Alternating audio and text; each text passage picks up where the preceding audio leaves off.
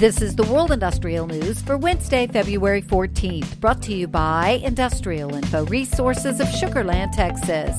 Toyota Motor Corporation last week announced its plans to invest an additional $1.3 billion to further electric vehicle production at its plant in Kentucky, where Industrial Info is tracking $13.75 billion worth of active and planned industrial manufacturing industry projects.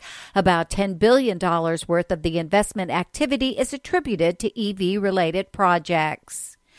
While U.S. lumber prices have fallen significantly from their peak in 2021 and elevated levels through much of 2022, this could be about to change. Lower production and a growing housing market are leading some to suggest that prices could rise again this year as orders are placed by builders to fill a lack of new housing in the U.S.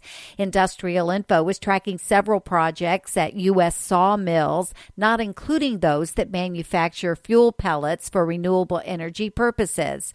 Most of these projects are occurring in the southeast and southwest market regions. The project mix includes a range of grassroots projects, expansions, and equipment additions, as well as maintenance programs. Ireland's leading homegrown manufacturer of generic drugs, Chanelle Pharma, has been sold to UK private equity company Exponent. The deal, estimated to be worth around 300 million euro, will see the Galway-based company become part of Exponent's growing Irish portfolio.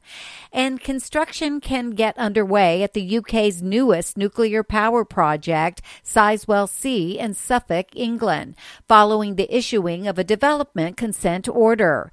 This is a significant moment for our project in Suffolk and a big step for British energy security, stated Julia Pyke and Nigel Cann, joint managing directors at Sizewell C. For details on these and other breaking news, read the full stories at www.industrialinfo.com. I'm Peggy Tuck, reporting for Industrial Info News.